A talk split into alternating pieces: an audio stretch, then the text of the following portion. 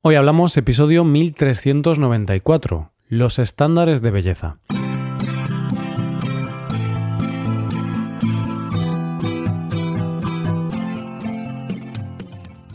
Bienvenido a Hoy Hablamos, el podcast para aprender español cada día. Si te gusta este contenido para aprender español, creo que puedes aprender todavía más si te haces suscriptor premium. ¿Por qué? Pues porque podrás ver la transcripción del audio, ejercicios y explicaciones de los episodios. Y también podrás escuchar los episodios exclusivos. Publicamos uno nuevo cada viernes. Puedes usar este contenido en tu rutina de estudio para mejorar tu español y alcanzar el nivel que deseas. Puedes hacerte suscriptor premium en hoyhablamos.com. Hola oyente, ¿qué tal? ¿Cómo estás? ¿Sabías que el año pasado Noruega creó una ley que prohíbe a los influencers publicar fotos en redes sociales retocadas sin avisar? Así se pretende luchar contra un ideal de belleza retocado e irreal. Y precisamente de los ideales de belleza es de lo que vamos a hablar en el episodio de hoy. Hoy hablamos de los estándares de belleza. En cuestión de belleza, de estándar de belleza, vivimos en una pescadilla que se muerde la cola. Me explico. Todos tenemos redes sociales y casi todos tenemos, por ejemplo, Instagram. En esta red social puedes seguir a mucha gente, pero una de las cosas que nos ha dado esta red social son las influencers de moda. Por darte un ejemplo, Chiara Ferrani tiene en su cuenta de Instagram 27 millones de seguidores. Y en España, Dulceida tiene más de 3 millones de seguidores. Piensa un momento, oyente, la cantidad de personas que siguen a estas mujeres y que se toman su vida como un referente. No digo todas, pero muchas mujeres que las siguen aspiran a ser como ellas y tienen rutinas de belleza para conseguirlo. Problema, que muchas veces eso que estamos viendo está distorsionado, porque en redes sociales se abusa de los filtros. Es decir, esa belleza que vemos no es real. No digo que no sean mujeres bellas, porque son muy guapas, pero claro, tienen imperfecciones como las tenemos todos. Pero claro, eso provoca que cuando tú te haces una foto y no te ves así de guapo o guapa, piensas que tienes un problema y puede afectar a tu salud mental. Y por otro lado, hará que la imagen tuya que des en redes sociales sea completamente distorsionada porque es un puro filtro. Entonces nos ponemos filtros para ser más guapos y dar una imagen que no es real. Y vemos imágenes de otros que tampoco son reales, pero queremos ser como ellos. Y yo me pregunto, ¿dónde está el límite? Y sobre todo, ¿cuál es el estándar de belleza real? Pues precisamente de eso vamos a hablar en el episodio de hoy, de los estándares de belleza. En el episodio de hoy voy a hablar de los estándares y cánones de belleza, sobre todo en la mujer. No es por nada en especial, solo porque creo que son ellas las que han sufrido y sufren más presión en cuanto a ideales de belleza se refiere. También hay estándares para los hombres, pero yo creo que socialmente los hombres no estamos tan presionados para cumplirlos. Vamos a empezar por el principio. ¿Qué es el canon de belleza? Entendemos como canon de belleza el conjunto de características que tiene que ver con el aspecto de un objeto o de una persona y que la sociedad percibe y valora como bello o atractivo. Pero estos rasgos no son únicos, sino que son diferentes en cada cultura y han ido evolucionando a lo largo de la historia. Es decir, la belleza normativa depende de cada sociedad y de cada época.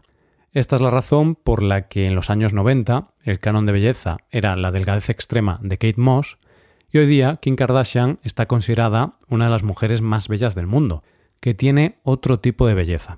¿Y cómo ha sido la evolución del canon de belleza a lo largo de la historia? Vamos a hacer un recorrido rápido por el canon de belleza femenino a lo largo de la historia en la cultura occidental. Y te adelanto ya, ojo spoiler, que el canon de belleza femenino tiene mucho que ver con la visión de los hombres sobre la mujer. Si nos vamos al canon de belleza más antiguo del que tenemos constancia, nos iríamos al Paleolítico con la Venus de Willendorf. En ese caso, la mujer valiosa era la bien alimentada y que podía criar. Y es por ello que el canon de belleza aquí es una mujer con curvas, caderas anchas y pechos grandes, ejemplo de la fertilidad. En la Edad Media se busca una mujer con una belleza más serena, más natural, la belleza tal y como la había creado Dios. Y es por eso que el ejemplo de belleza femenina es piel blanca, pelo rubio largo, nariz y ojos pequeños, mejillas rosadas, cuerpo delgado, pechos pequeños y cadera estrecha. Si hablamos del Renacimiento, todos tenemos una imagen en la cabeza, el nacimiento de Venus, de Botticelli.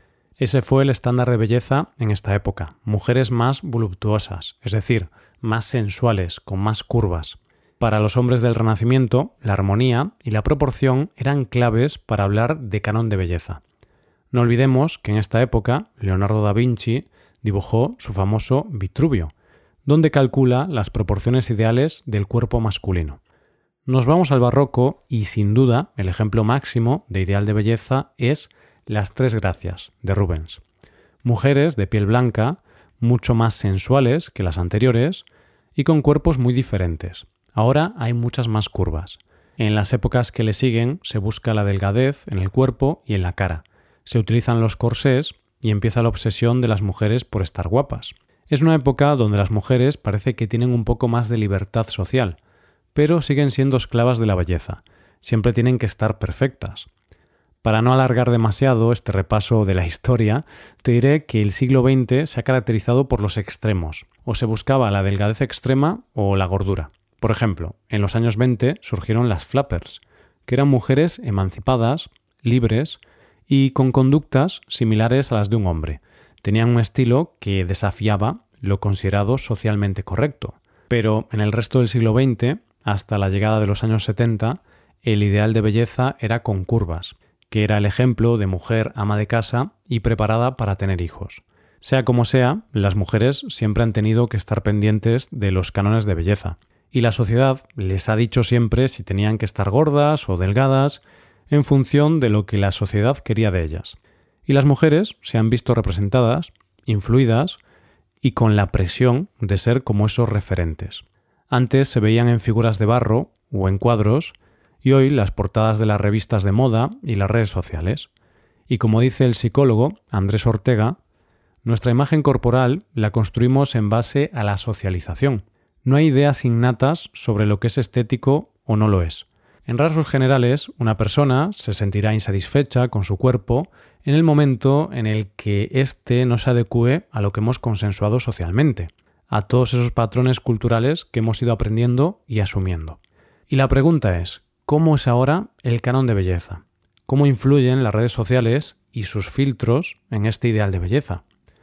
No digo nada nuevo si digo que el ideal de belleza hoy día lo marcan las redes sociales y los medios de comunicación.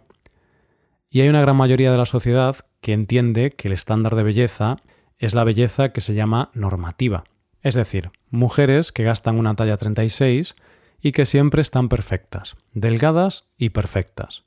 El problema y que afecta sobre todo a las adolescentes es que esas imágenes y esos iconos de belleza que vemos no son reales.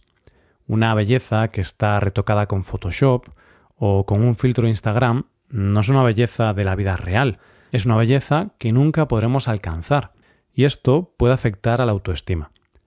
Hay estudios que dicen que las adolescentes cada día están en contacto de media con 100 fotos retocadas en Instagram y el 85% de las menores de 13 años han editado alguna vez su imagen con filtros o aplicaciones.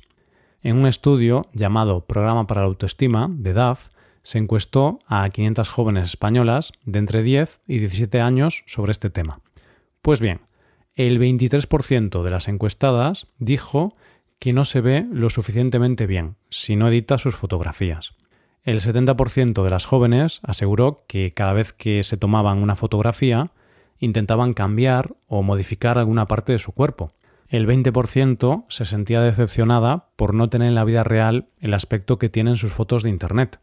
Y el 63% reconoció que desearía sentirse más orgullosa de su cuerpo. ¿Es esto un problema?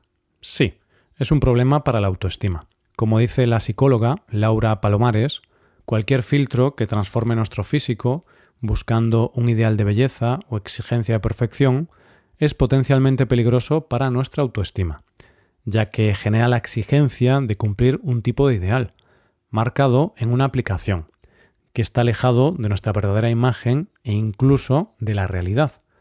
Esto puede generar inseguridades, complejos y rechazo hacia el propio físico, además de una distorsión de nuestra propia identidad. Además, hay trastornos asociados a esto. Esto dice la psicóloga. Los filtros nos alejan de mostrarnos tal y como somos, buscando la aceptación de los demás en función de unos ideales que, además, están distorsionados y que pueden generar lo que los psicólogos denominamos dismorfofobia, que consiste en la preocupación obsesiva y exagerada de alguna parte del cuerpo, y que genera el rechazo de nuestro físico o de alguna parte de nuestro cuerpo. Pero hay luz al final del túnel, oyente, porque ahora existe una tendencia que está en auge llamada body positive. ¿Qué es?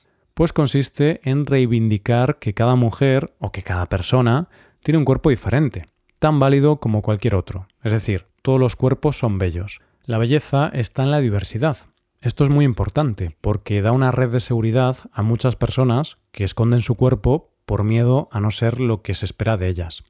Me vas a permitir que termine este episodio con un mensaje que la actriz Ana Milán compartió hace poco en redes sociales. No te metas con el cuerpo de la gente. No opines sobre el cuerpo de la gente. Ellos saben perfectamente cómo son sus cuerpos. No necesitan tu opinión para verla asegurada, criticada o juzgada. Es así de sencillo. Ten mucho cuidado, no anules ningún plan por tu cuerpo. Pásatelo bien este verano. Ponte todos los bikinis que te quieras poner, haz todo el topless que quieras hacer. Pues eso, oyente, nada que añadir, que cada uno es como es. Y la belleza ideal debería ser la belleza natural del ser humano que está representada en la variedad de los diferentes cuerpos que podemos ver. Hasta aquí el episodio de hoy y ya sabes, si te gusta este podcast y te gusta el trabajo diario que realizamos, nos ayudaría mucho tu colaboración. Para colaborar con este podcast puedes hacerte suscriptor premium. Los suscriptores premium pueden acceder a la transcripción y ejercicios y explicaciones. Hazte suscriptor premium en hoyhablamos.com. Muchas gracias por escucharnos. Nos vemos en el episodio de mañana. Pasa un buen día. Hasta mañana.